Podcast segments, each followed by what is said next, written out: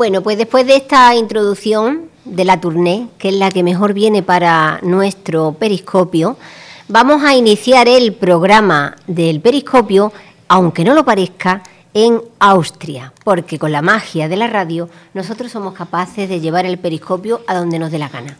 Bienvenida, Dolores. Hola, buenas tardes, Carmen. Muchísimas gracias otra vez por invitarme y acompañarme en este viaje tan maravilloso como es el que hacemos en nuestro submarino imaginario con nuestro periscopio.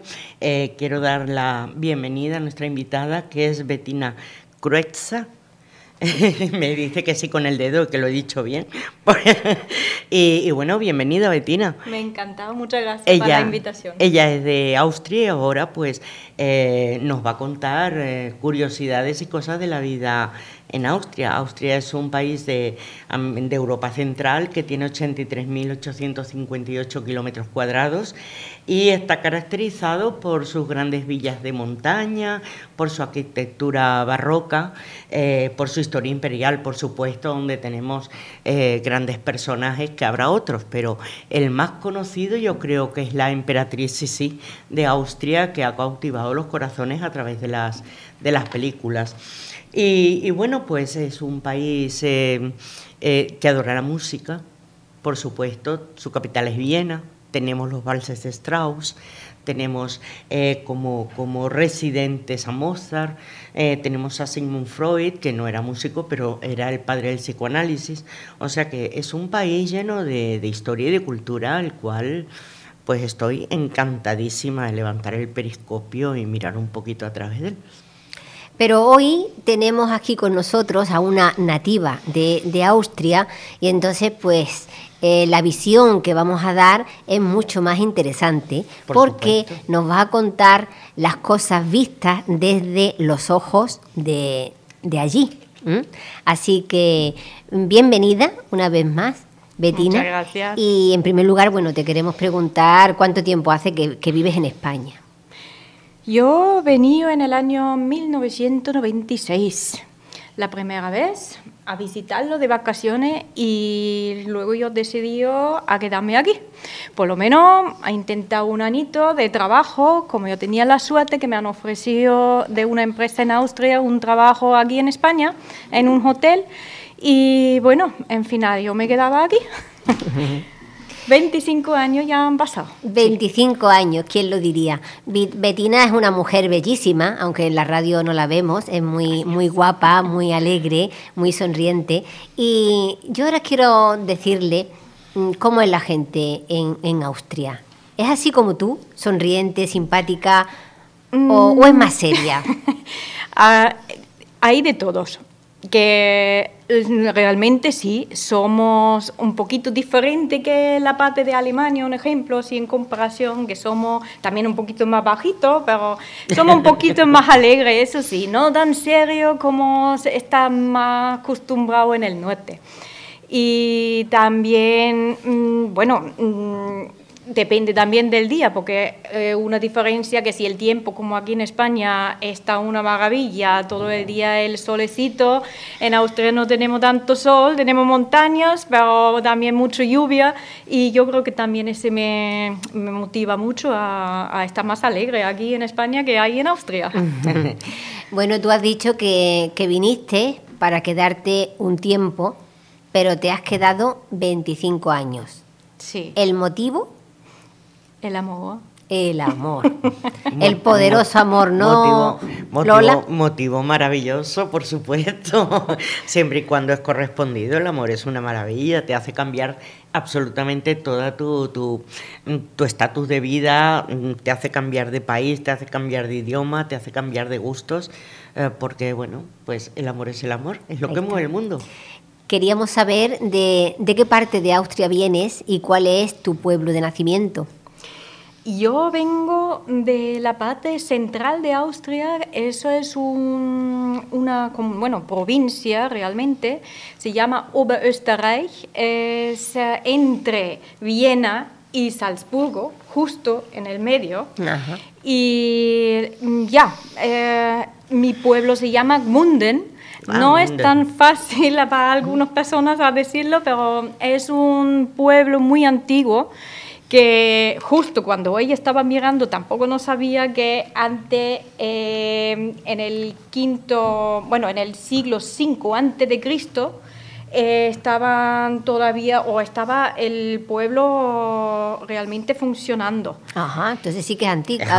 Sí, antiguo, pero luego se aflojaba un poquito la cosa, pero en el año 1278 nació realmente el pueblo Gmunden con su gente y también por el tema del balneario o el tema del sal. Porque la parte donde yo lo vengo se llama Salzkamagut. Eso es una parte que en muchos siglos estaban trabajando o negociando con el sal. Ah, con la sal. Los minas del sal. Hay más sal que en Hallstatt. Ya, ahí hay más sal. ¿Dónde hay más sal? Porque yo he visto que en Hallstatt está rodeada, está llena de lagos y una de las principales riquezas que tiene son las minas de sal. Eso era la tercera pueblo lo que quería ponerlo. Realmente son tres pueblos, es Gmunden, Bad Ischl y Hallstatt. Gmunden más por el tema de balneario lo que tenemos y por la antigüedad. También por la cerámica que tenemos de muchos siglos, más de 500 años, una cerámica muy famosa. Y bueno, yo lo he puesto aquí varias cosas, como el castillo en el lago. Gmunden tiene un castillo construido en el lago, empezaban en el año 909 y han terminado en el año 1053. El lago Traunsee se llama el lago y está el castillo. El castillo está dentro y se llama Schloss Hotel Ort. Oh, madre, el castillo qué difícil. Ort. Sí. Menos mal que está ella para pronunciarlo. Sí, porque nosotros llevamos una temporada ya de idiomas que esto es tremendo. Muy famoso también tenemos en Gmunden el Museo de Brahms. Y también muy famoso de Gmunden es un barco muy antiguo y la tranvía más antigua de Europa. Eso mucha gente no sabe. Sí, pues mira, Gmunden la ocasión. Tiene la parte más cortita, incluso de una subida muy alta o de una cuesta muy alta, pero la tranvía es la más antigua de toda Europa. Yo no sabía tampoco, mira. El siguiente pueblecillo, Bad Ischl, también tiene un balneario muy famoso, pero más famoso todavía es por la residencia de verano del emperador y de la emperatriz Sisi, que se iba todos los años en verano ahí y tenían sus castillos y también, por supuesto, muchos museos. Y también en su tiempo, en el siglo, era el tema del sal muy importante. Ahí fue la primera fábrica y salina que lo han puesto, y la fabricación del sal que se iba para todo el mundo. De hecho, la palabra salario viene de pagar con sal en la antigüedad. Exacto. Correcto. Por eso hay mucha superstición también si se te cae la sal, si tiras la sal, echar sal. Vienen las supersticiones efectivamente de ahí. Que antes el trueque era, el pago era con sal. Que el pueblo Bad Ischl también es famoso no solamente para el Anton Bruckner, Johann Strauss, Franz Lehár o Johann Brahms, también por la literatura. Que era un pueblo donde, seguro lo sabes tú, el escritor, el Mark Twain, ha hecho ahí sus vacaciones también. Y muchos otros escritores también. Eso era muy, muy famoso por la tranquilidad, lo que llevaba, por sus actividades, lo que han hecho, los festivales de verano de música. De las historias de todo, como yo lo conozco, de toda la vida. O sea que era un sitio para inspirarse, ¿eh? Es que una belleza espectacular donde se podía crear, ¿no? Aparte de la tranquilidad que te refleja esas mismas digamos, diapositivas que se te pueden crear en la mente de estos lagos y estas montañas que te reflejan una tranquilidad y te dan una paz interior que te hace sacar lo que llevas dentro y te hace reflexionar y te ayuda, yo creo, que a escribir muchísimo y a pintar y a componer música, cada uno en lo que le gusta y sabe. Yo es que me he quedado alucinada cuando hemos sacado El Periscopio y he visto los lagos y esos paisajes que son una auténtica maravilla. A mí me ha parecido, pues eso, un paisaje de estar en una película y creer que son cosas de película, de maquetas, y no, es que es así y la naturaleza allí es así. Tú dices películas, muchas películas lo han hecho en Bad Ischl, la película famosa de Sisi, de la trilogía, sí, de los años 50, lo han hecho ahí. También muchas películas en el pueblo nativo de Gmunden.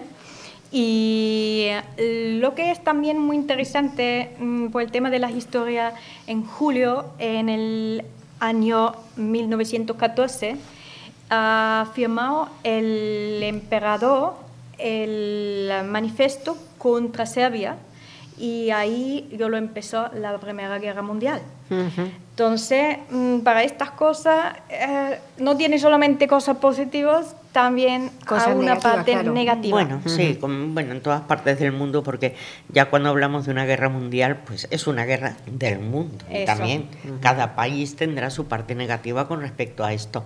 Pero vamos, yo por lo que he leído, lo que he visto y lo que estoy viendo a través del Periscopio, es una maravilla. Es, sí, un país tranquilo, sobre todo, que te invita a la tranquilidad. Habrá, como todo, habrá sus cosas, músicas altas, sus broncas, sus disgustos, como en todas partes del mundo. Pero yo pienso que solo el paisaje te invita a tranquilidad. Bueno, y hablar de Viena, hablar de Austria, es hablar de música, ¿no? Hoy la música la ha elegido Bettina. Y vamos a escuchar, en primer lugar, una pieza de Johann Strauss. Como sabemos que las piezas clásicas son tan largas, nosotros hemos tenido la osadía de cortarla un poco, pero vamos a recordar esa belleza de música.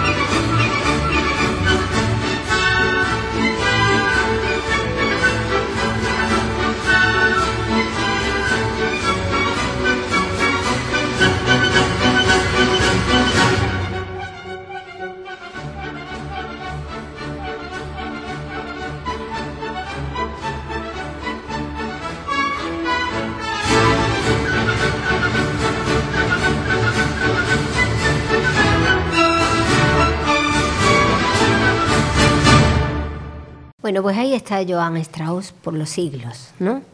Porque, como decíamos antes, Viena era la capital de la música. Vamos a seguir con esos pueblos, ¿no, Bettina? Sí. Bueno, un pueblo, el último pueblecillo que yo lo tengo preparado, es un pueblo muy curioso que se llama Hallstatt y se dedica o se dedicaba de toda la vida del sal, la producción del sal y también de las minas. Incluso lo han encontrado 5.000 huesos de 5.000 años antes de Cristo. No veas qué barbaridad. Que estaban trabajando y sacando el sal de la montaña. Hallstatt es la mina más antigua del mundo, donde lo han sacado el sal y lo han transportado a todo el mundo antes que empezaba a la producción del sal del mar. En las minas también muy curioso que la carne que conocemos, la carne ahumada, también ahí en los siglos XII, XIII, incluso en el siglo XI, cuando estaban sacando el sal de la mina, lo llevaban el fuego para adentro, pajaritos también, para el tema del oxígeno, pero como no lo podían salir todos los días, bajaba el pueblo porque la mina era muy alto, lo llevaban también la carne, los jamones, como conocemos nosotros.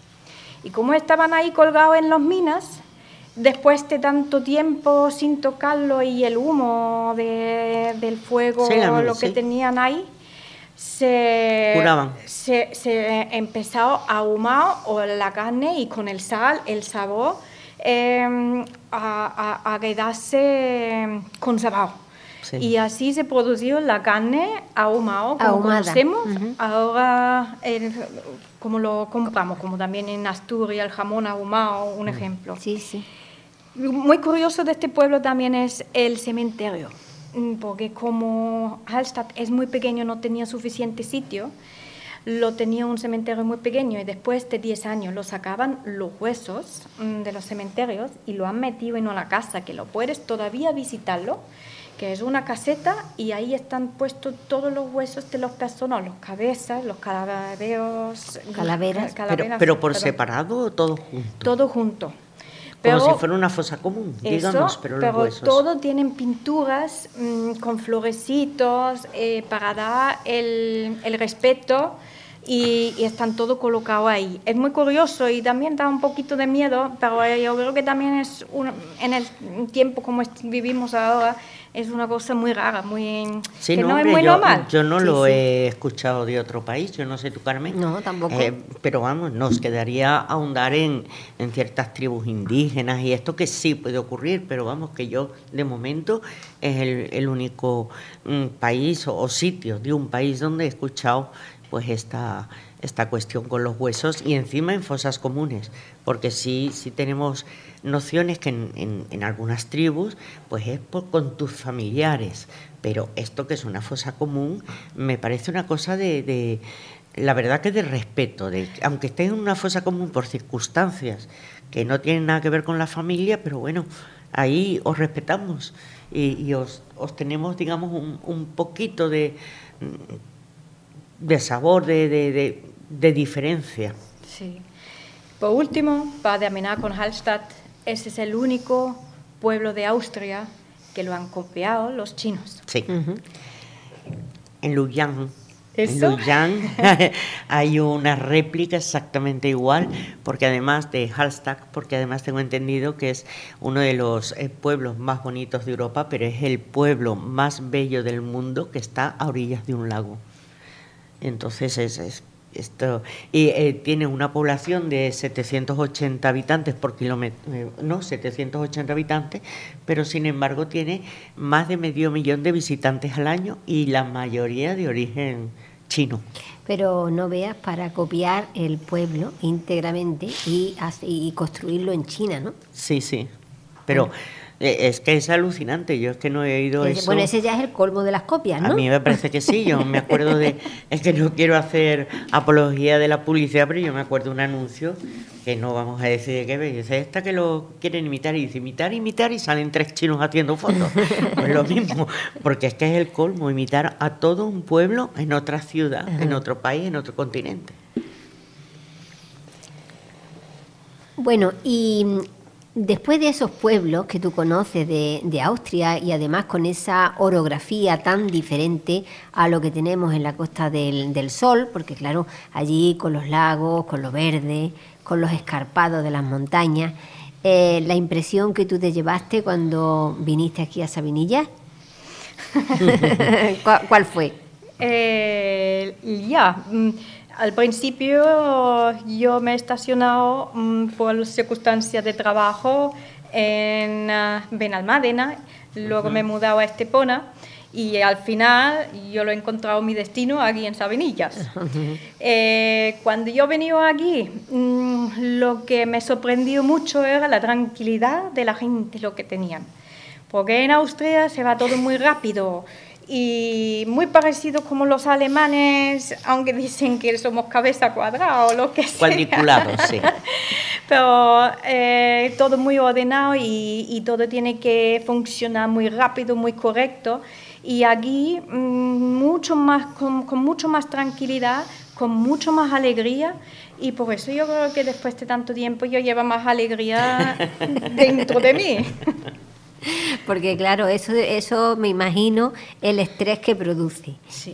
Incluso aunque para ti te parezca que en Andalucía se vive así de tranquilamente, nosotros eso también lo vivimos con los sudamericanos. Los sudamericanos cuando hablan, cuando te piden algo, nos ponemos nosotros histéricos. Imagínate tú cómo te pondrías tú. Algunos. Bueno, algunos. Pero es no, que se toman la vida con más calma, sí, la verdad. Ciertamente, ciertamente. No sé si... Es que yo me parece que hoy me he tomado algo de anuncios, pero acuérdate del anuncio que decía, me estás estresando. Y lo dice con una tranquilidad que parece que el estrés es que no sabe ni lo que es. Porque, y es que es así. Es que allí, en Sudamérica, todo es más tranquilo, pero en Andalucía no es el único sitio donde hay tranquilidad, ¿eh? Que en el norte de España hay muchos pueblos donde dices, bueno... Y ya no está tan tranquilo como hace 25 años, ¿eh? Bueno, Dolores Loizaga, ella ha nacido en Venezuela, se ha pasado la juventud en Venezuela y se vino aquí jovencita, es de padres españoles, pero también ha vivido pues esa tranquilidad de los sudamericanos, ¿no? Esa tranquilidad que es desesperante, es desesperante. Yo aquí me desespero, imagínate allí. Que allí yo me ponía, pero de los nervios. Me pasa aquí y ahora, quieras que no, según pasan los años vas dándole menos importancia a las cosas. Pues yo con 30 años me volvía loca y no vivía aquí, vivía en Madrid. Y Madrid es una ciudad, como digo yo ahora, de locos, porque todo es rápido, rápido. Pues bueno, para mí era lento. En Madrid yo me muero, ¿eh? Ya en Madrid. Y una pregunta curiosa. Aparte de la cuestión laboral, es que me extraña mucho que una persona de un país como Austria, tan verde, tan frío, porque según tengo entendido, en invierno la media es de 0 grados, porque pueden estar hasta 20 bajo cero, y en verano de 20 grados como mucho, la media, que puede haber 35, pero también bajo. ¿Cómo no se viene al norte de España? Que es más similar, ya no hablo en cuanto a solo a temperatura, sino también en cuanto a la visualización de los colores verdes, del clima frío y húmedo, que es un cambio tan radical. Para mí, pues el tema de paisaje era un cambio 110%. Claro. Y la primera vez cuando yo me fui a Asturias haciendo vacaciones, un ejemplo, me recordaba muchísimo a mi país, pero pensaba, bueno, es como en mi país, el único, y la comida y todo, ¿no? Claro. Pero luego estaba pensando, claro, aquí España tiene de todo. Tiene el mar, tiene el sol, tiene el calor, pero bueno, también tiene... el frío, porque sí. Al principio cuando yo he venido aquí, yo los he visto las personas en invierno con los chaquetas de invierno. Aquí en el sur, te refieres, sí. Y yo pensaba, oh, esta gente es tan loco, que bueno, yo con el bikini en febrero, marzo y a veces sigo pensando lo mismo. Carmen lo sabe. Pero ya no. Te vas ya habituando, estoy más friolera que nadie. Anda. Sí, sí, es que una de las cosas que hay aquí, que no, yo creo que en Austria no la habrá, a excepción que esté cerca de un lago, por supuesto, puesto que como no es un país que dé directamente al mar, no tendrás la cantidad de humedad que puedes tener aquí a la orilla del mar. Eso y sí. Sabemos que el frío húmedo en muchas ocasiones se te meten los huesos y prefieres estar a 5 grados bajo cero que estar a 10 grados con humedad, porque es que no hay manera. Ese me lo pasa a mí porque mi pareja es de Córdoba y cuando vamos ahí, al principio cuando me llevo ahí, era el verano o el invierno. En verano yo me moría de calor, en invierno de frío. Pero resultó, yo lo he contado, el frío en Córdoba mejor que el frío aquí, claro, en la costa. Porque es más seco. Por eso, y en Austria también tenemos el frío seco, por eso me molestaba menos. Claro. Pero bueno, que todo se acostumbra, ¿eh? Eso... Somos animales de costumbres. Bueno, vamos a seguir con la música. En Austria es costumbre de que casi todos los niños saben tocar un instrumento. Porque claro, la cultura de la música. En tu caso, ¿tú tocas algún instrumento? Tocaba, porque me obligaban en el colegio donde estuve. Y claro, como todos los niños hemos empezado con la flauta y luego podía elegir entre la violina, la guitarra o el piano. Y yo he elegido la guitarra, aunque si me preguntas en día de hoy a tocar algo... Nada, ya lo olvidaste. Luego yo me he cambiado a cantar, también yo estaba estudiando la música clásica, pero en final las circunstancias no me quedaba con la música, estaba cantando, lo que me ayudaba al principio cuando venía a España, porque estuve cantando para algunos restaurantes que me han contratado también. Ah, cantabas. Ah, sí. Y bueno, que pues el tema de música o incluso de las actividades, en mi caso yo estaba patinando de hielo y hasta que yo tenía 13 años, bueno casi 14 años, tenía que dejar, bueno estaba también en los campeonatos y todo. Mi hermana siguió un poquito más porque es campeón de Europa en los años 90 y tenía que dejar por el problema de los rodillas, luego viene la pubertad y cosas diferentes, el colegio. Bueno, así yo lo seguí y así la música se quedaba un poco atrás, pero que no significa que no me encanta la música, porque... yo creo que mi vecino ya está cansado de mí porque por la mañana cuando me apetece yo me lo pongo. ¿Tú te pones algo a cantar? De Beethoven o de Tchaikovsky y a tope. ¿Y tú qué cantabas? ¿Qué cantabas cuando hacías actuaciones? Bueno, realmente la música de los años 80, cosas como Whitney Houston, Jennifer Rush, cosas modernas así de... Y a veces cuando... Te vamos a tener que invitar a otro programa para que nos hagas una actuación. Tenemos que conocer esa voz, porque si te contratamos... Jennifer Rush está hablando ya de palabras mayores. Palabras mayores, y Whitney Houston, palabras mayores. Es que sí, bueno... Hay que conocer esa voz, eso, las cosas cuando se tienen hay que compartirlas. Sí, bueno. Entonces te traeremos porque nos cantes. Algún día tenemos la oportunidad. Bueno, y ahora cambiando de música, ahora, porque como hemos dicho, la música la ha elegido ella. Y ahora vamos a escuchar un tema de Andrés Gabalier. No, el Opus, ¿lo tienes? ¿De los años 80? Ah, el de los años 80, Life is Life. Que aunque yo no sabía que era esa, yo no sabía que era austriaca, pero la verdad que esa canción ha sonado aquí muchísimo. Y antes de darle paso a esa música, vamos a recordar que estamos en los estudios de La Voz del Resident en Sabinillas. Tenemos como invitada a Bettina Kreuzer. Ahí está, porque yo diría Kreuzer, que es como yo la conozco. Vale. Y la tenemos invitada pues para que nos hable de Viena. Así que ahora le vamos a dar paso a esta música que ella ha elegido.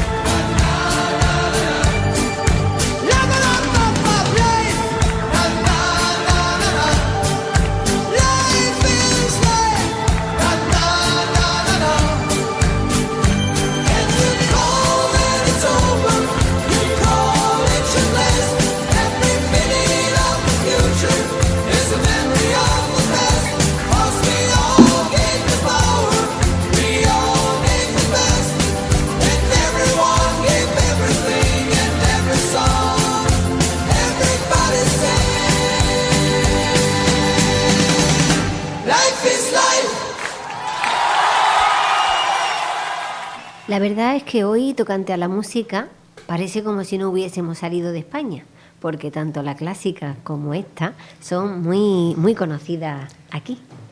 Sí, ciertamente.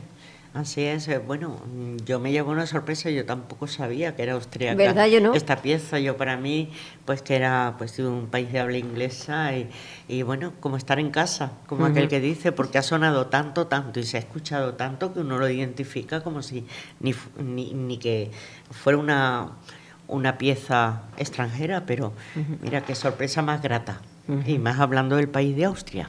A mí me gustaría, antes de empezar hablábamos de tu apellido, y a mí me gustaría el significado también del apellido, para que también lo conocieran como una curiosidad a nuestros seguidores.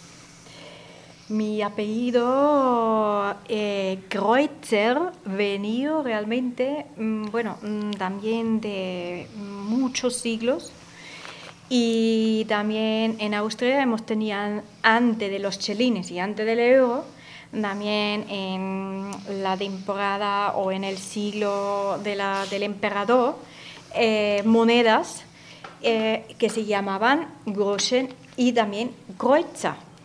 Entonces, el significado realmente kreuzer es como aquí en España, cruz. Si fuese mi nombre en español, sería cruz. Cruz. Cruz. Cruz. Ajá. Kreuz. Kreuz viene de la cruz. Ah, mira, qué original, ¿no? Sí. Eso no se me había ocurrido. También los apellidos que terminan en ER son de origen germano. Eso es. Sí. Sí. Y hay que tener en cuenta también algo, que es un país que pertenece a la Unión Europea, pero sin embargo es el único país de la Unión Europea que no pertenece a la OTAN. No lo parece, ¿eh? A la OTAN. Ah. Es el único país de toda la Unión Europea que no pertenece a la OTAN.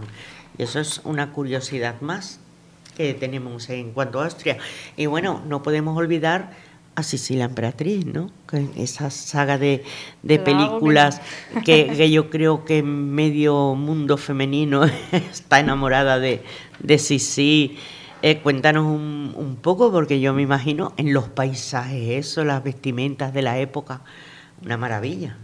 La verdad que cuando se visita, un ejemplo, Viena y el palacio, y se puede ver sus vestidos originales, todas sus pinturas, sus cuadros, la forma como se vestía, era una mujer con su carácter fuerte, que muchas personas no saben, lo conocen solamente de la película. De las películas. Uh-huh.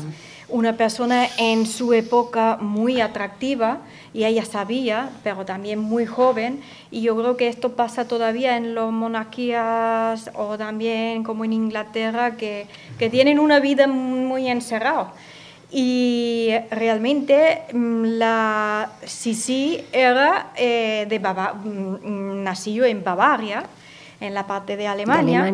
Y claro, se casó con el emperador Francisco y de Austria. Llevaba una vida, puede ser no muy feliz, pero lo ha intentado con sus viajes hacer todo lo que posible. Era una mujer muy moderna para su época. Y claro, yo creo que el primero, cuando se escucha algo de Austria, siempre se identifica con ella, que la Sisi. Muy importante también, claro, del palacio en Viena, por ella también existía el primer parque zoológico mundial. Eso era el primero, el parque en Schönbrunn se llama. Y gracias a ella existió el parque zoológico más antiguo. También muchas otras cosas, como muchos diferentes museos.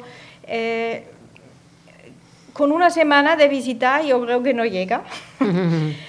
Muchos diferentes sitios también. El Prata es muy importante también para verlo. Es como aquí la feria, pero ahí está puesto todo el año. Son muchos diferentes, dentro de barriadas en Viena. Uh-huh. Y en cada barriada encuentras los diferentes museos, la Staatsoper, la Hofburg, donde, claro, ahora mismo también el Parlamento. En todos los sitios encuentras diferentes cosas para visitarlo, que tienen muchísimos años, mucha antigüedad, y la verdad que habla de eso, claro, no terminamos ni hoy ni mañana. Claro. Pues las cosas que dice que no te puedes perder, ¿no? Si vas a Austria, pues son la ópera de Viena, ¿no? La ópera, el ayuntamiento, el parlamento, que es un edificio neoclásico, de enormes dimensiones, también fue construido en el siglo XV, creo, en el siglo XIX, y bueno, pues son monumentos que no puedes dejar de ver, porque claro, Austria es una ciudad monumental y todo, pues la crista imperial, que también sería digna de visitar, donde hay pues también allí no sé cuántos sarcófagos, 150 sarcófagos, de los cuales corresponden pues 12 a emperadores, 18 a emperatrices, y que también son sitios pues muy visitados para el turismo. Y bueno, los palacios, hay un palacio que se dice que es como el Versalles de Viena, ¿no? Exacto. A mí me gustaría, antes de terminar, estamos hablando pues de muchas cosas que no deberíamos dejar visitar nada que vamos a Austria, cosas conocidas, pero que siempre tenemos la curiosidad de verlas, digamos, de cara a cara, aunque sean inmateriales, sean construcciones. Pero a mí me gustaría que tú, Bettina, como persona de allí, nativa de allí, nos metiéramos un poquito en el pueblo y me dijeras, en plan que no sea turístico, ¿qué ciudad, qué pueblo o qué zona recomendarías a alguien que va a Austria que no se perdiera? Que a ti te gustaría. Que no es turístico. Exactamente, porque turístico tenemos las agencias de viajes, tenemos internet, claro. Pero ya que te tenemos, aprovechándonos un poquito de ti, puesto que eres de allí y te has criado allí, pues que nos digas una zona que la gente no se puede perder, aunque no lo digan las agencias de viaje. De esto yo me recuerdo cuando era una niña, que yo viví la mayor tiempo con mis abuelos, que me mandaban siempre en verano a un campamento de los jóvenes, también de la Iglesia Católica, y se llama Almsee. Es un pequeño lago perdido dentro de las montañas, uno de los lagos más fríos de todo el país, pero con un paisaje, con unos ríos para pescar, con una naturaleza sin tocar, una fauna también sin tocar. Ese no se debe que perderlo. Pues mira, muy interesante. Son de las cosas que más me gustan a mí. Claro, y las vivencias de esa de lo que echan mucho de menos, no quiero perderlo a comentar. Aquí, en comparación, yo lo tengo las sardinas. Las sardinas. Las sardinas. En Austria tenemos, se llama Steckerlfisch. Eso es el pescado en el palo, también a leña, un poquito más grande, pero del sabor me recuerda muchísimo. Sí, el pescado y eso es justo la zona donde la mayor parte que se lo come. Pues nada, recomendamos esta zona, repítenos el nombre porque sí. La definición es difícil de recordar. ¿Cómo se llama el sitio? Grünau am Almsee. Bien. Bueno, pues vamos a ir terminando ya, porque ya los minutos en la radio se acaban pronto, y vamos a terminar pues con el tema musical, que antes me equivoqué, que es Andrés Gabalier, ¿no? Perfecto. Y el tema que vamos a escuchar es... Esa es una mezcla de típica música de Austria y de rock y pop. Él es muy famoso, tiene miles y miles de fans. Y bueno, puede ser que no es 100% mi gusto, pero yo pensaba para reconocer un poco lo que le gustan los austriacos actualmente. Perfecto. Pues con eso vamos a terminar. Vamos antes a decir que seguimos en La Voz del Resident en San Luis de Sabinillas y que hoy hemos tenido con nosotros a Bettina. Así queda Bettina, porque voy a hacer un desastre pronunciando su nombre, o mejor que lo diga ella, y que aquí están los micrófonos abiertos para cuando tú quieras venir a contarnos cosas de tu país o a escuchar tu voz, porque ya que ha dicho que ella canta, nos gustaría escucharla, ¿verdad? Cualquier día lo traemos para que nos cante algo, por supuesto que sí, yo estoy deseando escuchar la voz, tiene que tener una voz muy dulce. Así que muchas gracias, Bettina, por estar aquí. Pues muchas gracias por invitarme y estaba encantado. Un placer para nosotros escucharte y escuchar esas cosas de Austria. Y quiero recordar, antes que nada, que nos pueden mandar las sugerencias, críticas, lo que quieran, al periscopio1@gmail.com. Pues ahí queda.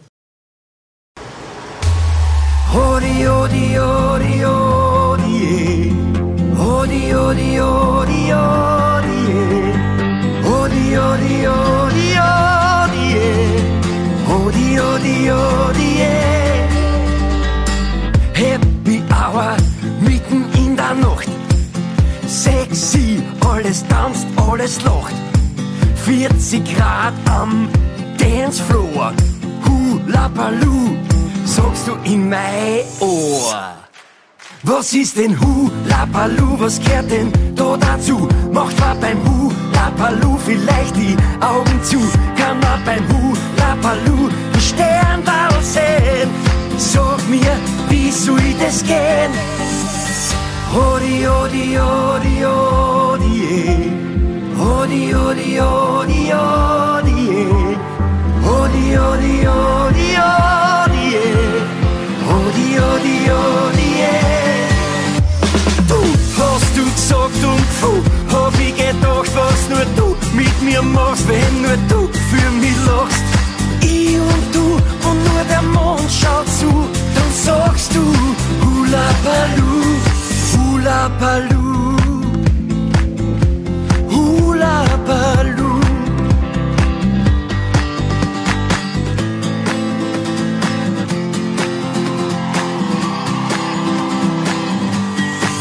Was ist denn Hula-Baloo? Sag mir, wo kommt es her? Wie schreibt man Hula-Baloo? Was ist es? Bitte sehr. Ich glaub nur Hula-Baloo ist nicht ganz jugendfrei. Du sagst nur, was ist schon dabei? Odi, odi, odi, odi, odi, odi, odi, odi, odi, odi, odi, odi, odi, odi.